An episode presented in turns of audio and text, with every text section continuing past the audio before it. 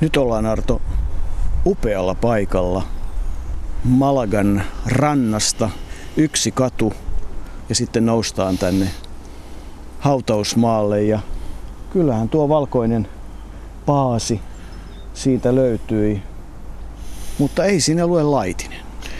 Siinä ei lue Laitinen, vaan siinä lukee Aarne Viktor Haapakoski. Hän oli minulle, ja sinullekin varmasti, mutta monella tapaa tärkeä henkilö, koska hän loi tuon Pekka Lipposen ja Kalle Kustaa Korkin ja ne kuunnelmat, radiokuunnelmat silloin 50-luvulla ja 60-luvullakin, ne ovat kyllä jääneet elävästi mieleen. Aarne Viktor Haapakosken elämä päättyi tänne Etelä-Espanjaan.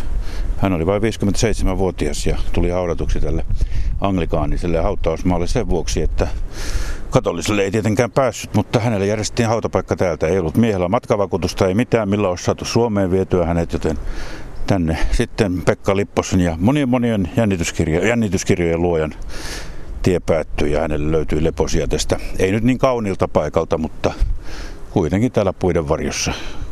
Hautapaikka 568, mutta oli tänne aikamoinen kipuaminen. Ei tämä Malaga mikään tasainen paikka ole, ei olla Pohjanmaalla vaisinkaan. Ja siinä mielessä mielenkiintoista, että tänne yksi merkittävä elämäntarina on päättynyt, mutta siinä on vain yksi nimi, Aarne Viktor Haapakoski, mutta kyllähän jos ruvettaisiin nyt luettelemaan kaikki ne nimet, joilla hän tuotantoaan teki, niin ei siihen taitaisi riittää seuraava tunti.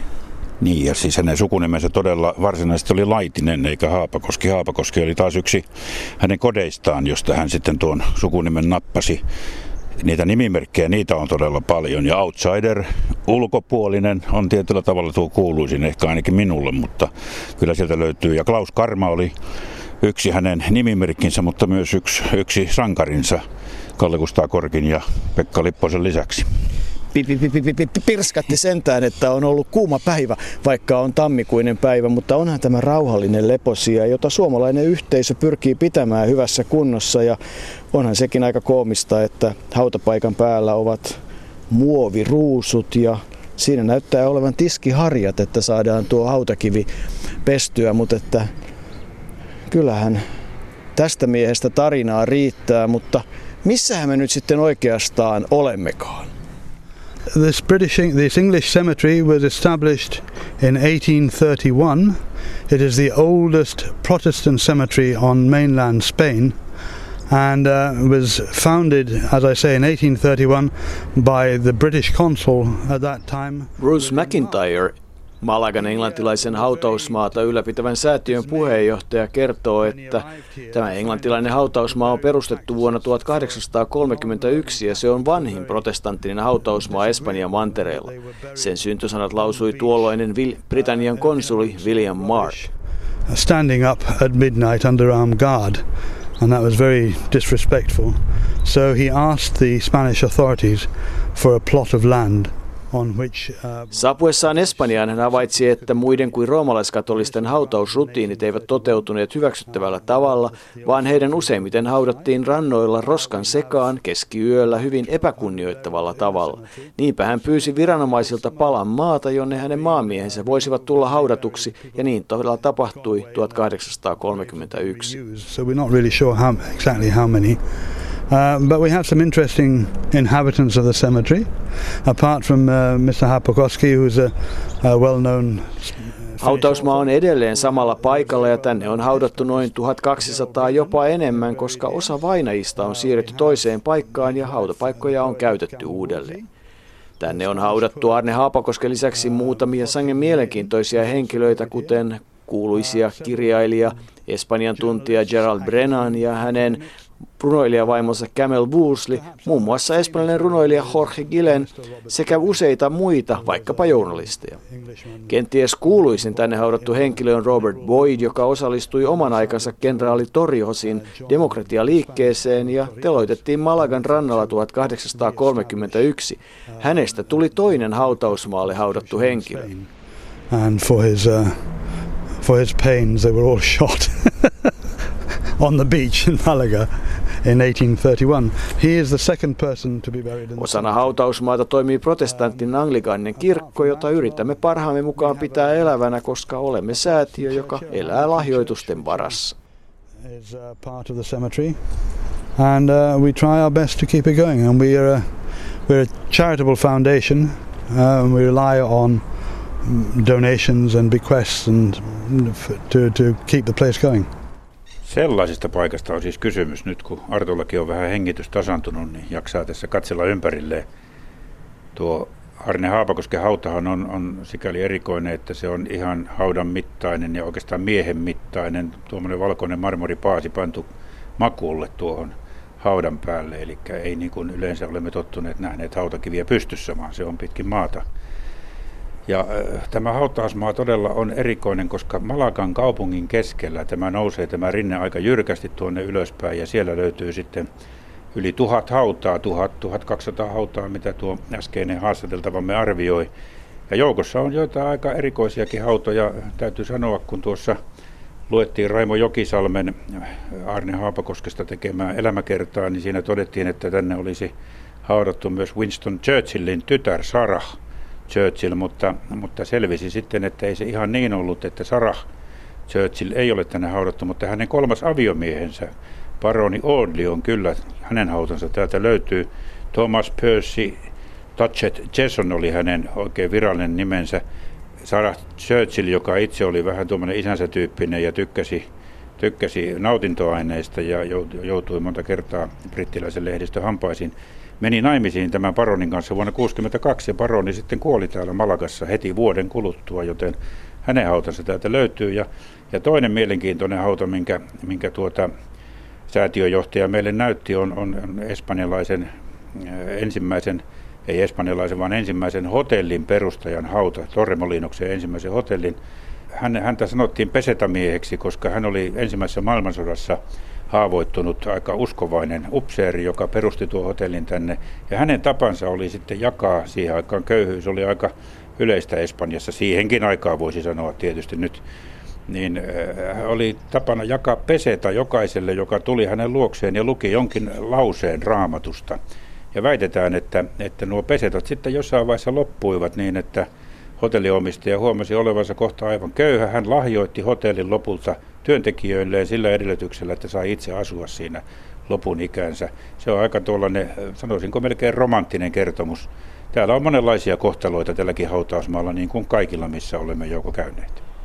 Eikä Aarne Haapakosken kohtalo ole suinkaan oikeastaan niin kuin mielenkiinnottomasta päästä, mutta katsopas, Arto, piruuttasi tuota haudassa olevaa kuolinpäivää, 24. tammikuuta 1961. Täytyy sanoa, että tämä on kyllä aika uskomaton sattuma, että me nimenomaan juuri hänen kuolinpäivänään olemme täällä Aarne Viktor Haapakosken haudalla. Aarne, joka syntyi 18.3.1904 Pieksämäellä Haapakosken teollisuusalueella ja todella laitisena, koska vasta vuonna 1935 hänen nimensä muuttui Haapakoskeksi. Hänen syntymästään on 110 vuotta ja kuolemasta vuodesta 1961.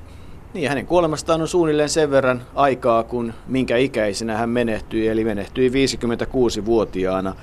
Aika lailla voisi sanoa, että odotetusti, mutta silti traagisesti.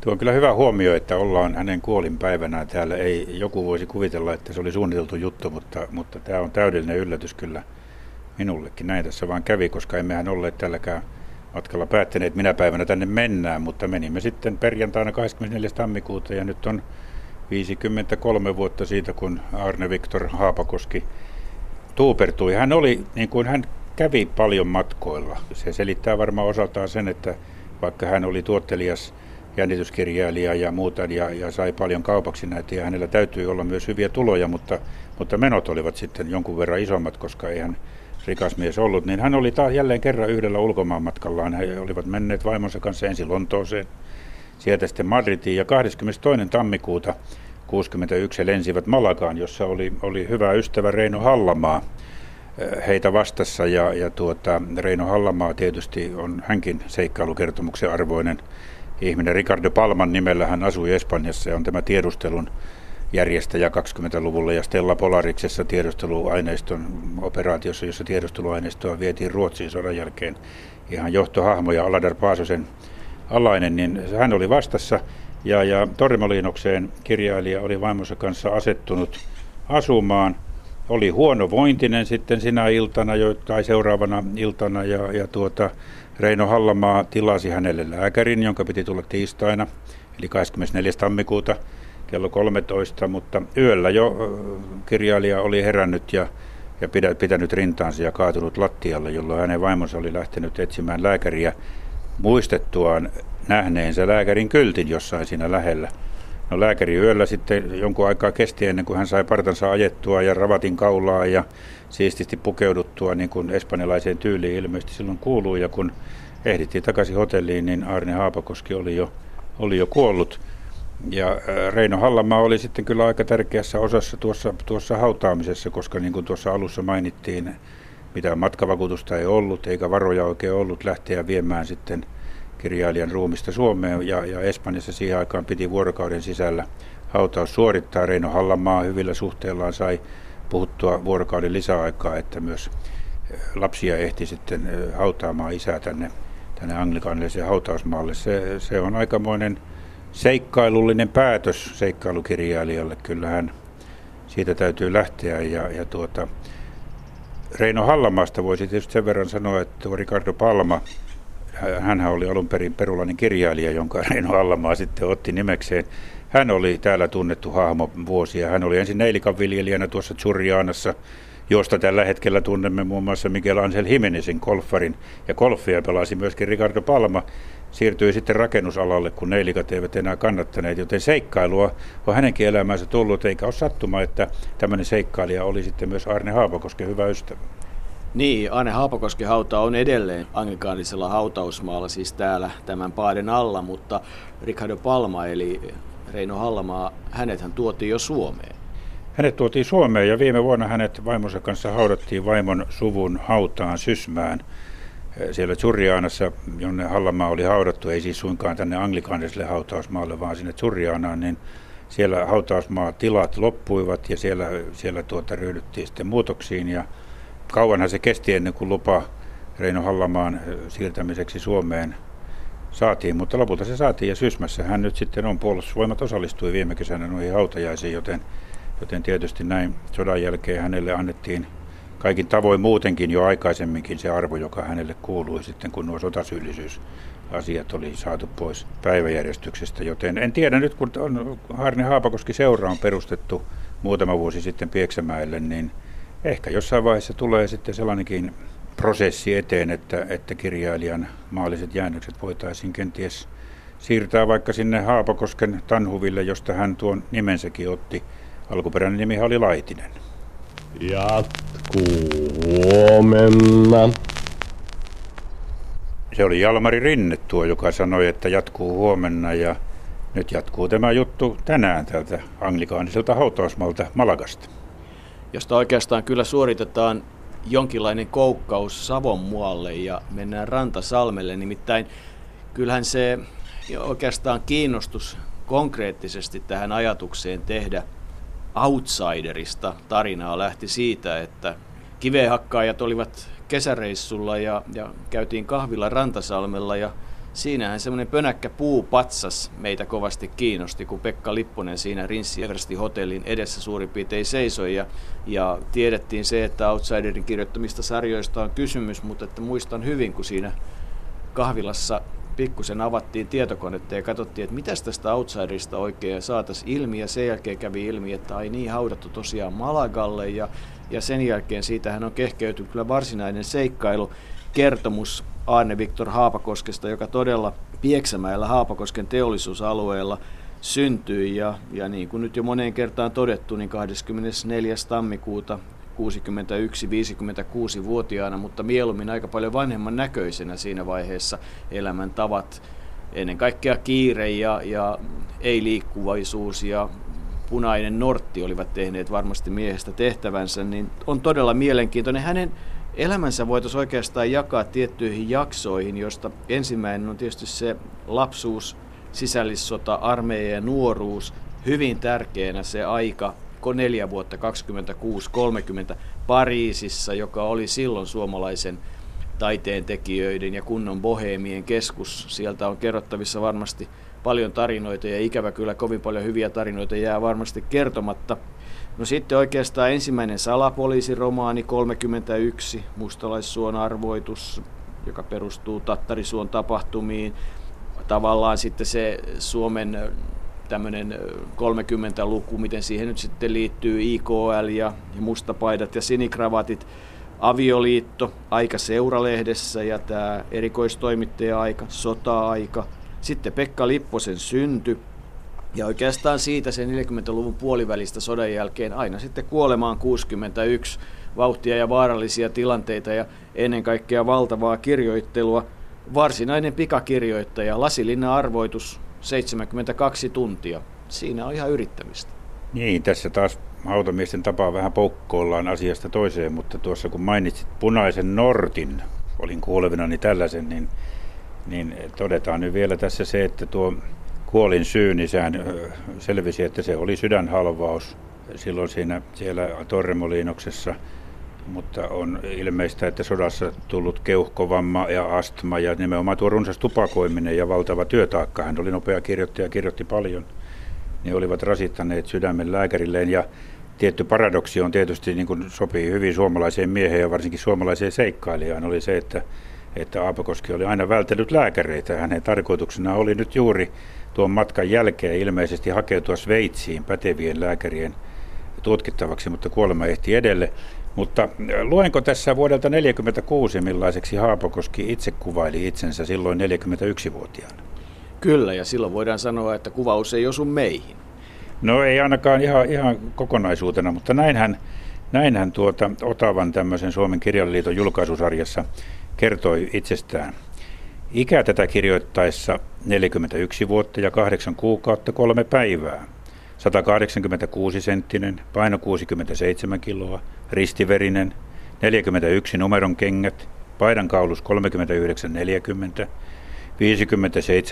numeron hattu. Hattu oli tärkeä Haapakoskelle, näin sivuhuomiona.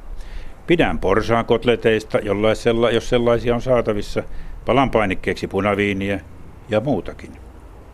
Rauhan aikana 2 North State-pakettia päivässä. Kessua vihaan, vaikka olen joskus kasvattanutkin sitä. Kirjoitan mieluummin iltayön tunteina kello 22-24.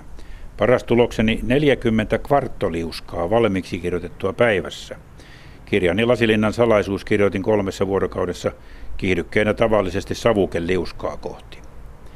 En ole urheilumies. Muuan rekordi lienee kuitenkin nimissäni. Erässä kerhossa kilpailtiin nimittäin kerran siitä, kuka juo olutlasin nopeimmin. Veli Valentin, tarkoittaa Valentin Vaalaa, oli palkintotuomarina ja voi todistaa, että lasi tyhjeni 3 sekunnissa. Sain palkinnoksi toisen lasillisen. Keräilen kirjoja, vanhoja aseita ja yleensä kaikenlaista, jota perhe nimittää romuksi. He eivät ymmärrä antiikin arvoa. Meitä on kaikkia 5, mamma, 3 mukulaa ja minä. Niin sanottu poikamieselämä jäi taakse jo 10 vuotta sitten. Ukkokotiin aion siirtyä täytettyäni 75 vuotta. Dekkarit olen aikonut jättää sivutöiksi ja siirtyä historiallisten romanien alalle. No, ukkokotiin Aarne Haapakoski ei koskaan sitten ehtinyt. Ei sitä. Siinä Friida puoliso menetti kyllä aviomiehen kohtuullisen aikaisin. Aarne Haapakosken vanhemmathan olivat tilallinen ja malliveistä ja niin todetaan Viktor Laitinen ja hänen puolisonsa Matilda Vauhkonen. Ja sitten vuonna 1935 hän Aarne itse avioitui Friida Aleksandra Kunnaksen kanssa, joka oli kassanhoitaja ja ihan hauska tapahtuma oli oikeastaan se, että pari vuotta Aarne häntä piiritti ja kerrotaan, että Friida ei ollut Aarnesta kovin kiinnostunut, koska Aarnella oli jo Pariisin ajoilta ja muuten jonkinlainen ehkä playboyn ja kovan naistenmiehen maine. Ja niinpä kertoo Friida, että jopa ensitapaamisen jälkeen hän oli kätensä pessyt, kun sillä oli ollut tyttöjä niin paljon. Mutta niin vaan piiritys tuotti tuloksen ja Aarne ja Friida kyllä elivät onnellisesti. Oikeastaan hauskaa on se, että heti alkuvaiheessa puhuttiin perhesuunnittelusta teemalla, että lapsia pitäisi tulla 4. Kalle, Liisa, Pekka ja Maija. Lopulta lapsia oli 3. Aarne Erä Uolevi syntyi jo 35, Liisa, Hanneli, Kristiina 41 ja Ilkka, Pekka, Juhani 44. 3 se jäi, mutta kyllä voi kaikesta päätellä, että kaikki ne vaiheet, mitä tuokioavioliitto 35 vuoteen 61 on käynyt läpi, niin kyllä se on ollut onnellinen avioliitto, ainakin sillä lailla, että Friida on jopa kestänyt sitten aikanaan sen siirtymän takaisin sinne Pieksämäen suuntaan, kun huonokeuhkoinen Aarne kärsi kovasti siitä kaupungin pölyistä. Mutta jos palataan sinne lapsuuteen, Aarne ei ollut mitenkään erityisen hyvä ilmeisesti koulussa, tai ei ainakaan erityisen ahkera, ilmeisen älykäs ja jonkin verran taiteellinen, ja kaipa aika nuorena jo tietoa siitä, että hänen kirjalliset taitonsa tulivat esiin. Näinhän se oli. Hän sitten sai siitä elämäntehtävää itselleen, mutta luulen, että hän, kun tuossa sanottiin hänen omassakin kirjoituksessa, että hän aikoo siirtyä historiallisten romanien pariin, hän oli Pariisissa silloin nuorena yhdessä Mika Waltarin kanssa muun muassa, ja varmasti tietyllä tavalla ihaili Waltaria. Se, mikä poikkesi Waltarista ja Haapakoskesta, oli se, että Waltarihan ei, esimerkiksi niin kuin, sehän on yksi maailmanhistorian, kirjallisuushistorian uskomattomampia juttuja, että Waltari ei koskaan käynyt Egyptissä, mutta silti kirjoitti Sinuhe egyptiläisen.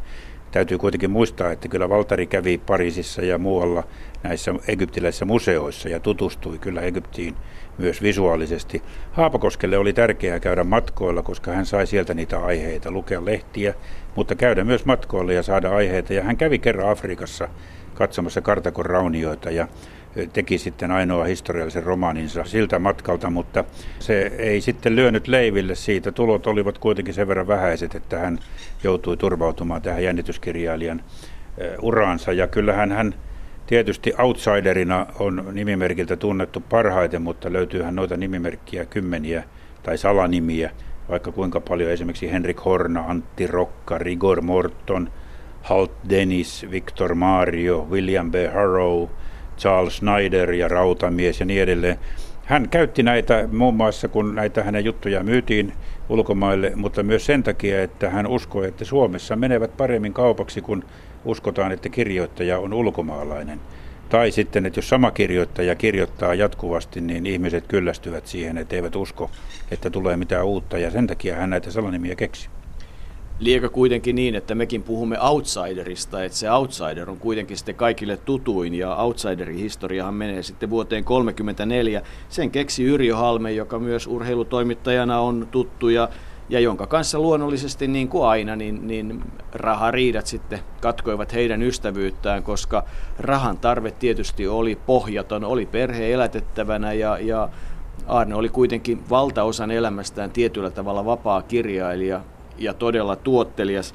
Onhan tämä ihan siis hämmästyttävää, että kirjoja on syntynyt ehkä 60, siellä on muutama elämänkerta, siellä on sotakirjaa, siellä on historiallisia kirjoja, mutta eri lähteet sanoo eri tavalla. Yksi oli tämä, että yli 200 novellia, lähes 3000 kertomusta, siellä on jännityspaloja, Outsider-lehteä, Hornasarjaa, Atoroksia, ja että näitä käännettiin ruotsiksi, tanskaksi ja saksaksi, mutta siinäkin on sitten ollut erilaisia ongelmia. Oikeastaan tämä sodanaikainen Saksan käännetystarina on minusta kaikkein hauskimpia, kun ensimmäinen käsikirjoitus menee Saksaan ja se palautetaan hyväksyttynä, niin osoitteena on Horna ja Mannerheimin tie 4, jota sitten posti ei koskaan löytänyt ja tämä ei koskaan sitten tullut Aarne Haapakoskelle takaisin ja sitten kun lopulta ruotsinkielinen käännös, josta tietysti Saksaan kääntäminen on helpompaa, pääsi kustantajalle, niin siinä vaiheessa, kun se menee perille, niin kustannustoimisto ja rakennukset kaikki ovat pommituksessa tuhoutuneet ja joku käsikirjoitus tippui lentokoneen tiputtamisen myötä ja joku muukin oli hävinnyt jossain vaiheessa postin välityksellä. Tämä oli sitten jo myöhempää aikaa 60-luvulla, jolloin Haapakoskella, tai 60-luvun alkua, jolloin Haapakoski sitten jo käytti myös muita kirjoittajia ja muuta vastaavaa. Et kyllä hänen niin kun, se työmäärä, seikkailujen määrä ja tarinoiden määrä, niin onhan se ihan käsittämätön, yhtä käsittämätön kuin tämä erilaisten nimimerkkien ja salanimien määrä. Ja voihan se olla, että siinä laatukin on kärsinyt, mutta kyllähän hän outsiderin nimisenä oli tunnettu siihen aikaan. Ja niin kuin sanoit, niin Halme keksi tuon nimimerkin tai salanimen jo vuonna 1934, mutta itse asiassa läpimurto taisi tulla vasta vuonna 1941, jonka aikana Outsiderin nimellä julkaistiin peräti 7 romaania, ja niissä päähenkilönä oli rikostutkija Klaus Karma, jota Outsider tai Haapakoski käytti myös omana nimimerkkinään tai salanimenään jossain vaiheessa. Ja noita karmakirjoja tehtiin siis todella ennen Pekka Lipposta ja Kalle Kustaa Korkkia, mutta kyllä kai meille tärkein on ollut tämä Pekka Lipponen ja Kalle Kustaa Korkkia monille suomalaisille, koska ne tulivat sitten radiokuunnelmien kautta niin tutuiksi.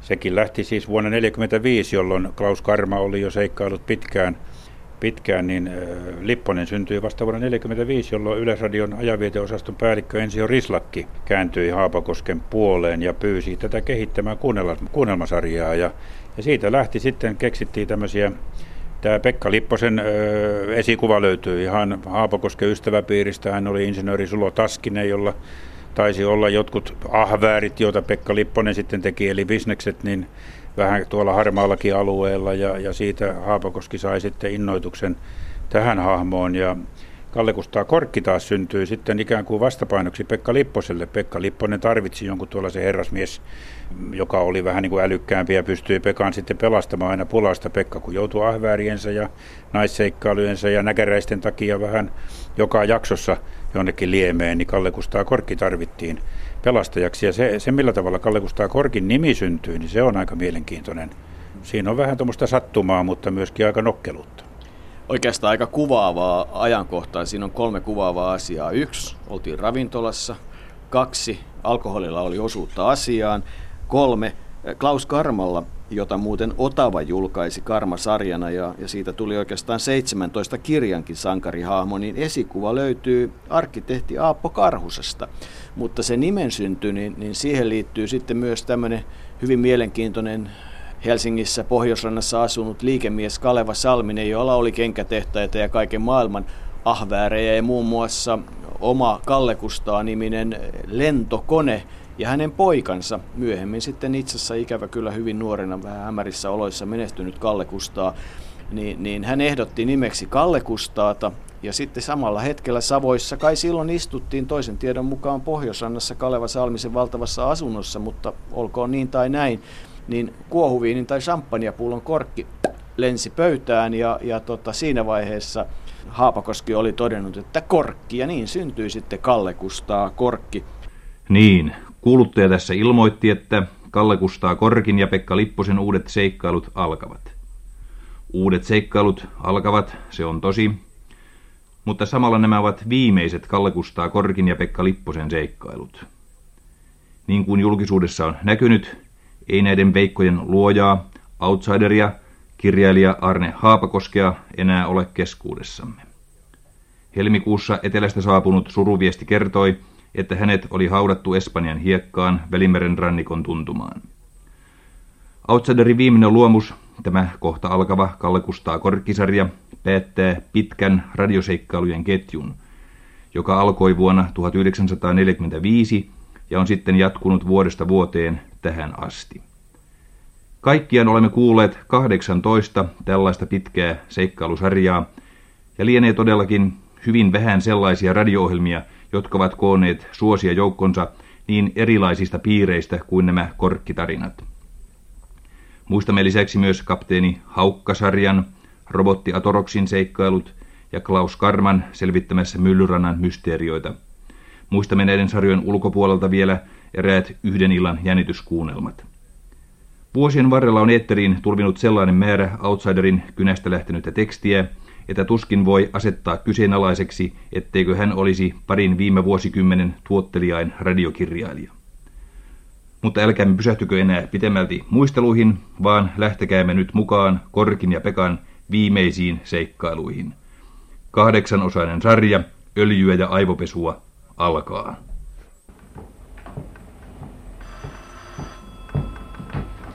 Imperial House, New York, hello. Hissinkuljettaja, hello. Yes, sir. 23. kerros, kansainvälinen öljyyhtiö. Yes, sir. Hello, Imperial House, New York. Hissimies, hei.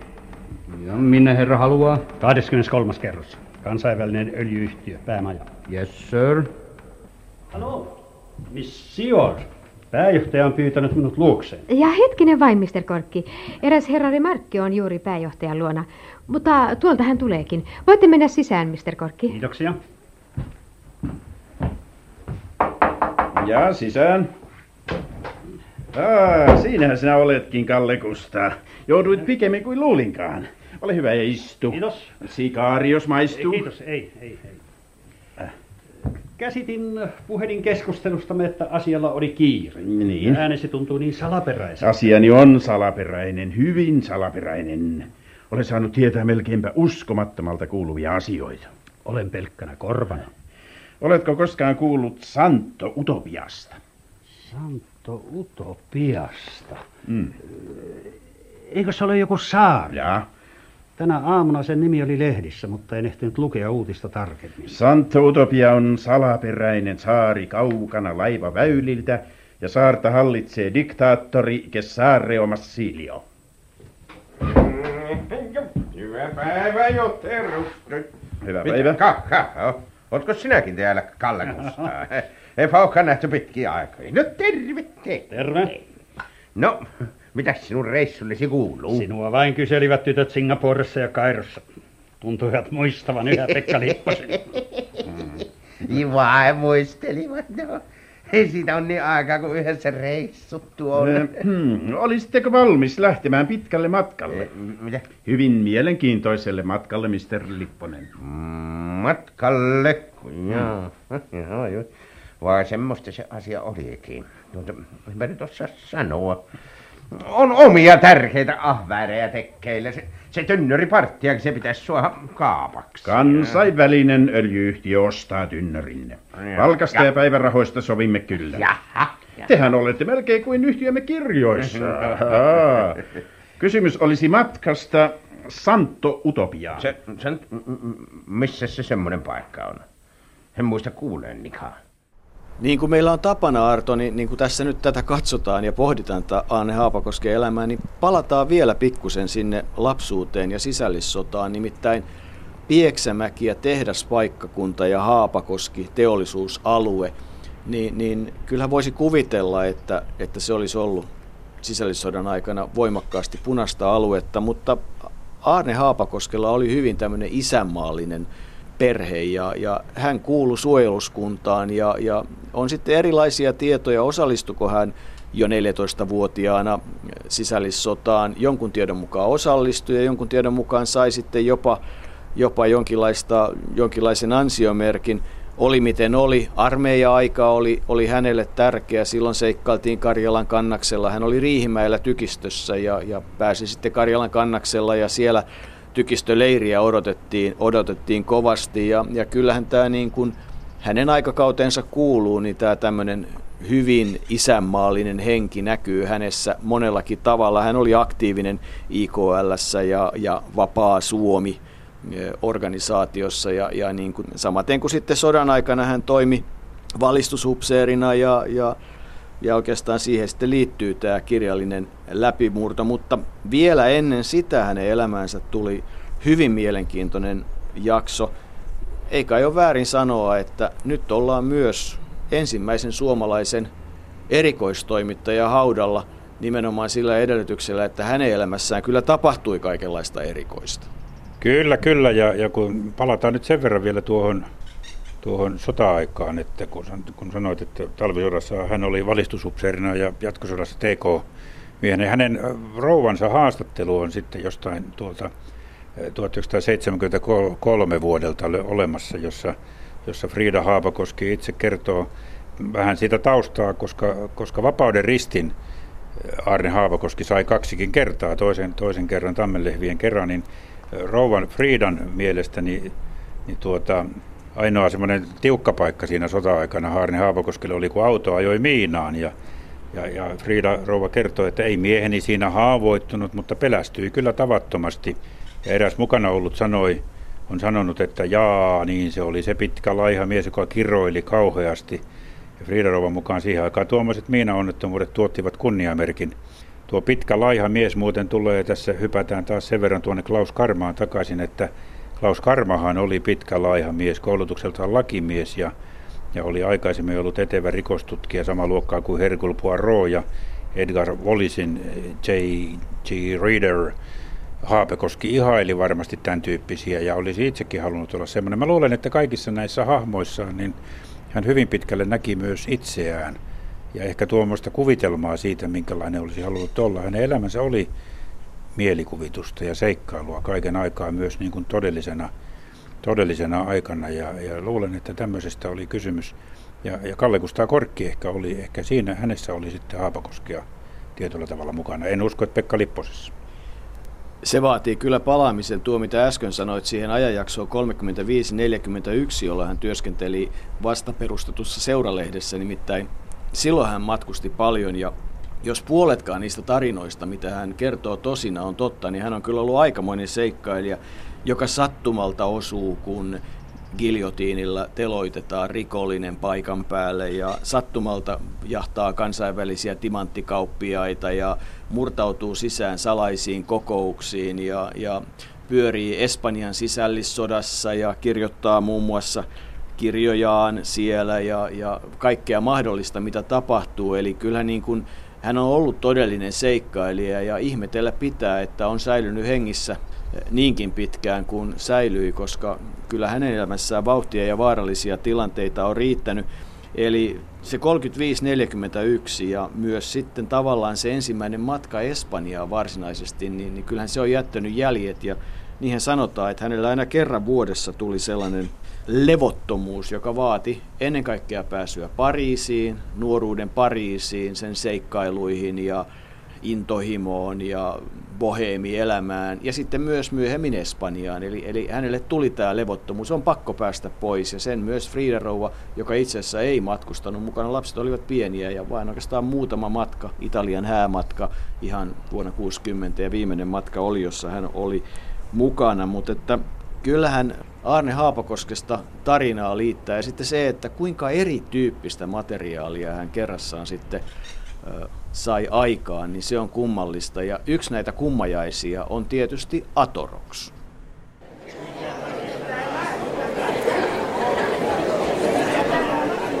Hyvät naiset ja herrat, arvoisa yleisö!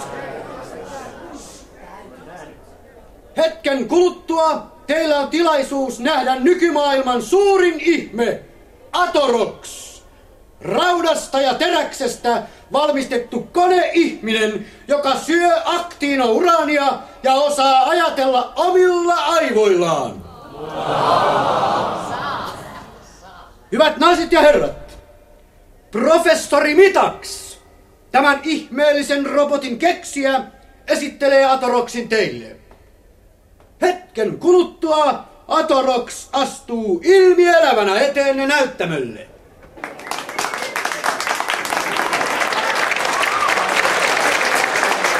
Hyvät herrat ja naiset, minulla on kunnia esitellä maailman suurin ihme, tekniikan viimeisin saavutus, robotti Atoroks.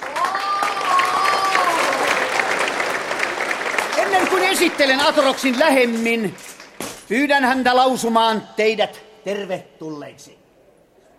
Atoroks, tervehdi yleisöä. Tervehdin kaikkia läsnä olevia. Nimeni on Atoroks. Olen elektroniaivoilla ajatteleva robotti. Herrat ylioppilaat, anteeksi, hyvät herrat ja arvoisat naiset. Kuulitte Atoroksin juuri puhuvan. Näin aluksi selitän teille Atoroksin rakennetta ja olemusta. Atoroks on 188 senttimetriä pitkä ja sen paino on 68 kiloa 750 grammaa. Teräksen harmaa vaippa, joka peittää Atoroksin sisälmykset, ehkä paremminkin koneiston, on valmistettu keksimästäni erikoismetallista, joka on alumiiniumia keveämpää, mutta lujempaa kuin paraskaan krominikkeliteräs. Vaipan paksuus on vain 0,5 millimetriä, mutta maailmassa ei ole vielä keksitty panssariluotia, joka kykenisi lävistämään Atoroksin ihon. Tarkoitan vaipan. Atoroks on kokoonpantu 460 000 317 osasta. Tarkoitan ruuvista, mutterista ja rattaasta.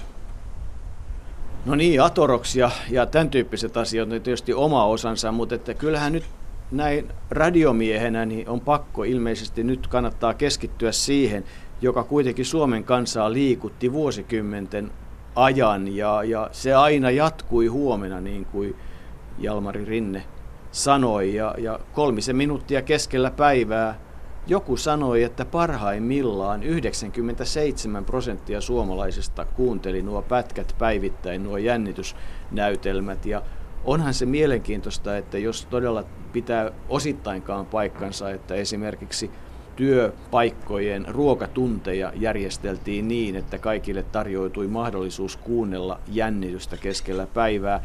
Se siihen sodan jälkeiseen Suomeen kyllä sopi erinomaisen hyvin. Siinä on nähtävissä monia eri syitä, minkä takia oli tärkeää, että tavallaan myös sitten sodan jälkeisen, kuitenkin hävityn sodan jälkeisissä tunnelmissa tämmöinen kansainvälinen suomalainen seikkailija, joka selvittää kaikki mahdolliset tilanteet Pekka Lipposen ja Kalle Kustaa Korkin roolissa. Toisaalta kansainvälinen seikkailija, toisaalta tämmöinen rikastunut savolainen kansanmies, joka vähän änkytti ja pirskatti, joka sitten myöhemmin väheni tietysti tämäkin ja tykkäsi pihveistä ja näkäräisistä ja joutui aina mitä ihmeellisiin tilanteisiin ja tykkäsi tytöistä, vaikka Haapakosken teoksista erotiikkaa saa kyllä suurennuslasilla etsiä. Hänellä siihen kyllä ilmeisesti omakohtaista kokemusta olisi, vaikka Pariisin ajoilta ihan riittämiin.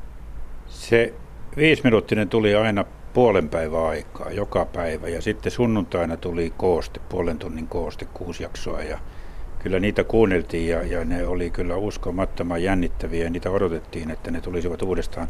On vaikea kuvitella sitä, että miten tärkeitä ne oli silloin tämmöiselle nuorelle pojalle, kun nykyisin TV ja radiokin, mutta TV ennen kaikkea tuottaa vaikka minkälaista tarinaa, ylitarjontaa on jatkuvasti, mutta silloin ei ollut tarjontaa paljon ja tämä kyllä osui niin kuin suomalaiseen ja nimenomaan siinä oli vielä sitten tämä Pekka Lipposen humoristinen, vähän suomalaishumoristinen hahmo ja tuomaan, että aina joudutaan pulaan, mutta selvitään siitä.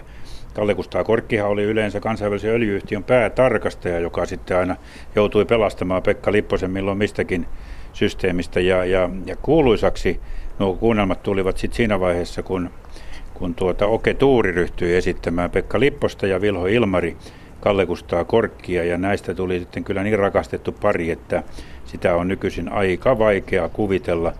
Ja sitten radioseikkailu tietysti myös Haapakoski jalosti ne kirjoiksi, eli Kalle Kustaa Korkin seikkailuja ilmestyi kaikkia 15 nidettä ja niitä sitten tulivat kummankin sarjajulkaisut, joita ilmestyi vuoteen 1965 asti aina 192 kappaletta. Silloin Haapakoski oli jo tietysti kuollut vuonna 1961, mutta Seppo Tuisku, jonka Haapakoski valitsi sitten avukseen, jatkoi tätä kirjoittamista. Pekka oli niin kuin tuollainen rakastettu hahmo, siis hänessähän yhdistyi kaikki nämä paheet, mitä suomalaisessa miehessä voi olla. Hän piti pilsneristä ja pihvipurkeista, oli heikko naisille, teki ahvääriä vaikka missä ja vaikka yleensä huonoja, sotkeutui kaikkilaisten konnien ja kauniiden missien, missitkin olivat aika konnia, he tekivät juonia Pekan pään kunniaksi ja kuolema kävi hyvin lähellä joskus. Aika harvoin, mutta joskus Pekka selviytyi omin avoinkin, mutta yleensä sitten Kalle Kustaa Korkki oli pelastamassa. Ja muistan kyllä niissä kuunnelmissa, kun odotettiin, että milloinhan öljy-yhtiön päätarkastaja tulee ja selvittää Pekan taas tuostakin pulasta. Ja sitten Pekka luonnollisesti sen jälkeen, kun oli selvinnyt siitä, niin porsui itseluottamusta ja muisti mainita, että ei Kalle Kustaa Korkki olisi näissäkään seikkailussa ilman häntä pärjännyt. Niin, minkälainen hahmo sitten oikeastaan oli todellisuudessa Kruunuhaassa asunut Sulo Taskinen, joka oli todella liikemies ja kerrotaan, että varmasti nämä Egyptin pöllit vai mitä tukkeja ne olikaan, että se puutavarabisnes, mutta siihen taisi liittyä kaikenlaista, jos jonkinlaista salakuljetusta ja muuta, mutta todellinen hahmo kuitenkin löytyy taas tämänkin esikuvaksi, että kyllähän niin kuin kaikki mitä Outsider tai mikä tahansa, Aarne Koski, Henrik Horna, Victor Mario, Harrow, Morton, Dennis, Rokka, A.H. ja niin edelleen kirjoittivat, niin aina siellä joku tausta oli näille henkilöille. Ja sitten ennen kaikkea varmasti tärkeää oli myös se, että tämä Pekka Lipposen hahmoon liittyi tämä Amerikan suomalaisuus, eli se ajanjakso, jolloin suomalaisia siis valtavasti muuttui Yhdysvaltoihin. rikastumaan, ja sehän oli aina se Amerikan perintö, ja Amerikan setä oli tietyllä tavalla sen ajan lottovoitto, että jos sellainen tulee, niin siitä haaveiltiin. Ja aika paljon perintöihin liittyi myös nämä tarinat. Aina oli joku ihmeellinen, ties mikä sulttaani, ties missä, jonka lähtökohdat olivat Rantasalmelta tai mistä. Että kyllähän tämä, niin kuin, tämä semmoista leikkiä on ollut. Nyt tietysti tänä päivänä se vähän ihmetyttää, että minkä takia ne Pekka Lipposen seikkailuiden ja Kalle Kustaa Korkin seikkailuiden elokuvayritelmät jäi niin torsoiksi, mutta kai siinä sitten on oma aikansa. Ja kyllähän tämä 49 Ilmari Unhonen elokuva Kalle Kustaa Korkin seikkailut, jossa Korkkina oli Joe Rinne ja Lipposena Reino Valkama, niin kyllähän nämä nyt jollain lailla menivät läpi, mutta eivät ollenkaan samalla tavalla, mutta että kun sitten lähtee suomalainen filmiryhmä tekemään kansainvälistä elokuvaa Espanjaan, niin halleluja, siitä vasta jos jonkinnäköinen seikkailutarina syntyy. Oikeastaan mielenkiintoisempi kuin itse elokuva olisi varmasti kuvata se, että mitä tälle filmiryhmälle matkan aikana on tapahtunut. Joo, se olisi jo yhden radio-ohjelman väärti, kun siellä seikkailtiin ja lupia odotettiin ja touhuttiin ja Afrikan puolellekin piti mennä ja kaikkea mutta ei ne elokuvina Pekka Lipposet sitten sillä lailla kiinnostanut. Siinä kirjassa vielä täytyy kyllä mainita, on ihan pakko mainita, että Pekkahan Lipponen kierti lähes kaikki maailman maat, ilmeisesti kaikki ainakin Aarne Haapakosken mielikuvituksessa, ja hän sai sitten ihan valtavan määrän kunniamerkkejä, joista ehkä arvokkaimmat näin sanoen ovat hän oli punaisen buddhan 17 ihme, ja sitten hän oli myös kiljuvan karhun komentaja, ja Prinssi Eversti on se ilman P:tä, se ravintolankin nimi, joka Rantasalmella tällä hetkellä on. Mutta kyllä niin kuin suomalaista on sitten se, että jossain vaiheessa Haapakoski tietyllä tavalla rauhoitti Lipposen ja teki hänestä tavallisen suomalaisen miehen laittamalla hänet naimisiin hirmuisen mantan kanssa. Tämä kuuluu kuvaan, ja kyllähän siis sit oma kokonaisuutensahan on tietysti kaiken kaikkiaan se, että tämmöinen viihdelukemistojen aika, että jos on jonkunnäköisiä kustantajia ja elämänuraa, itse asiassa ihan kun ajatellaan hänen työtään, Vapaan Suomen toimitussihteeri 32, Seuran toimittaja 35-41, Kustannus Oy Mantereen toimitusvirkailija 44-45, Outsider-lehden päätoimittaja 50-54, niin yhden radio-ohjelman saisi siitä, että kuinka paljon sodan jälkeen oli tämmöisiä viihdekustantamoita, jotka erilaisia enemmän tai kevyempiä pokkareita ja Kalle Kustaa Korkin seikkailuja, Pekka Lipposen seikkailuja, tyyppisiä tarinoita tehtiin. Marton Taika, Martti Löfberg, joka myös oli siis Outsiderin Aarne Viktor Haapakosken hyvä ystävä lapsuudesta.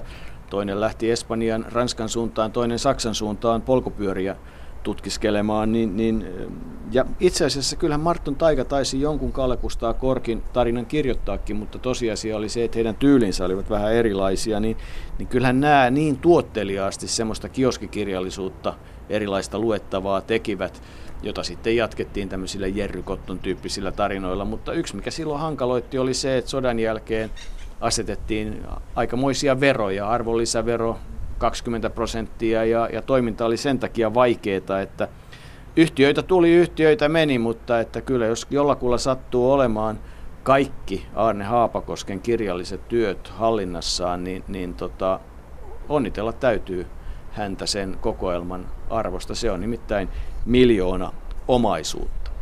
Varmasti on 1 miljoona omaisuutta. Kun puhuit tuosta Marton Taikasta, niin todella Haapakoski itse ryhtyi etsimään itselleen, kun työtä oli aivan valtavasti, niin tämmöistä haamukirjoittajaa, ja Marton Taikaa hän kokeili siinä ensimmäisenä, mutta heidän kirjoitustyylinsä erosivat kuitenkin sitten liiaksi, että se ei ollut uskottavaa. Ja sitten tuli tuo äsken mainittu Seppo Tuisku, nuori aloitteleva kirjailija, joka 58 vuonna lähetti Haapakoskelle arvioitavaksi ensimmäisen näytteensä Korkin seikkailusta.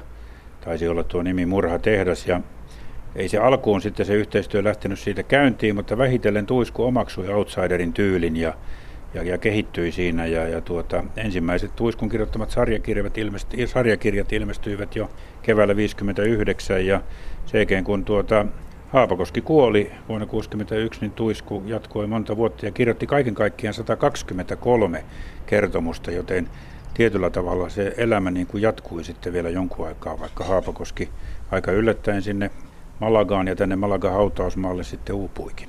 Ja täytyy tietysti muistaa, että nimenomaan Haapakoski itse kirjeessään pyysi Tuiskua, oli saanut suositukset ja oli ihastunut hänen ensimmäisiin teoksiinsa. Väitetään, että parhaan Tuiskun kirjoituksen sekin postissa olisi kadonnut jossain vaiheessa ja että hän niistä niin kehittyi sen tyyppinen, mitä Haapakoski sanoi.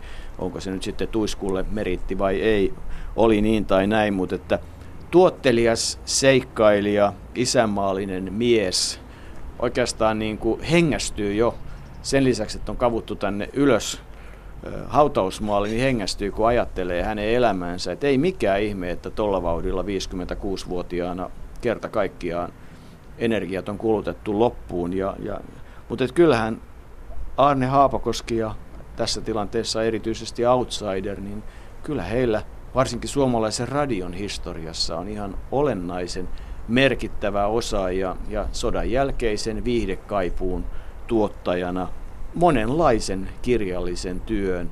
En sitten tiedä, että kuinka hyvä kirjailija Aarne Haapakoski olisi, jos hänelle olisi annettu ja hän olisi niin kuin ajallaan pystynyt kirjoittamaan vaikkapa jotain Ranskaan liittyvää historiallista romaania ilman kiirettä, vai oliko hänen luonteensa se, että kaiken piti syntyä noin tästä ja nyt ja hän ei olisi muunlaiseen tapaan pystynytkään.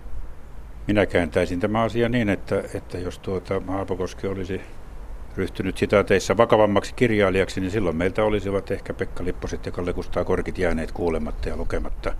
Ne olivat erittäin tärkeitä sille 50-luvun nuorisolle tai nuorille, pojille, lapsille, joita minäkin edustan. Ja vaikka ajankuva on muuten sekin, että Hella Vuolijoki silloin aikana ollessa Yleisradion pääjohtaja yritti saada Haapakosken, että tee siitä Pekka Lipposesta vähän punaisempia ja sen sortin seikkailija. Siihen Haapakoski ei missään tapauksessa suostunut, vaan piti päänsä ja sai jatkaa semmoisena Lipposena kuin oli. Ja Pekka Lipponen myös yksi hyvä esimerkki ajankuvasta oli, että kun Lipponen pirskatti ja änkykytti, niin sitäkin Yleisradiossa yritettiin sitten vähentää, koska Yleisradion kasvattava vaikutus tai kasvattava rooli siihen aikaan oli hyvinkin tuollainen tiukka, niin että ei lapset opi sitten änkyttämään ja sitä yritettiin vähentää, mutta kyllä se pirskatti on jäänyt muistiin ja en pahemmin ole änkyttänyt kuitenkaan, vaikka sitä kuuntelin. En ilmeisesti minäkään, vaikka se kesämökin radiosta minunkin lapsuudessani vielä 60-luvun puolivälin jälkeen 70-luvun alussakin. Muistan hyvin, kuinka Kalle Kustaa Korkin seikkailuja kuunneltiin silloin. Ne tosin taisivat tulla ilta-aikaa ja ehkä vähän pidennettyinä, mutta onhan ollut mielenkiintoista tutustua Outsideriin ja päästä vierailemaan tällä hautausmaalla. Aarne Viktor Haapakoski, 18.3.1904, Pieksämäellä syntynyt, seikkailija, Laitisena syntynyt ja todella 53 vuotta tänä päivänä, kun tätä äänitetään, sitten kuollut 24. tammikuuta 1961. Kyllä Arto, mukava oli tutustua häneen, vaikka näin pinnallisesti. Kyllä. Pekka Lipposen isä tulee aina olemaan lähellä minun nuoruusmuistiani.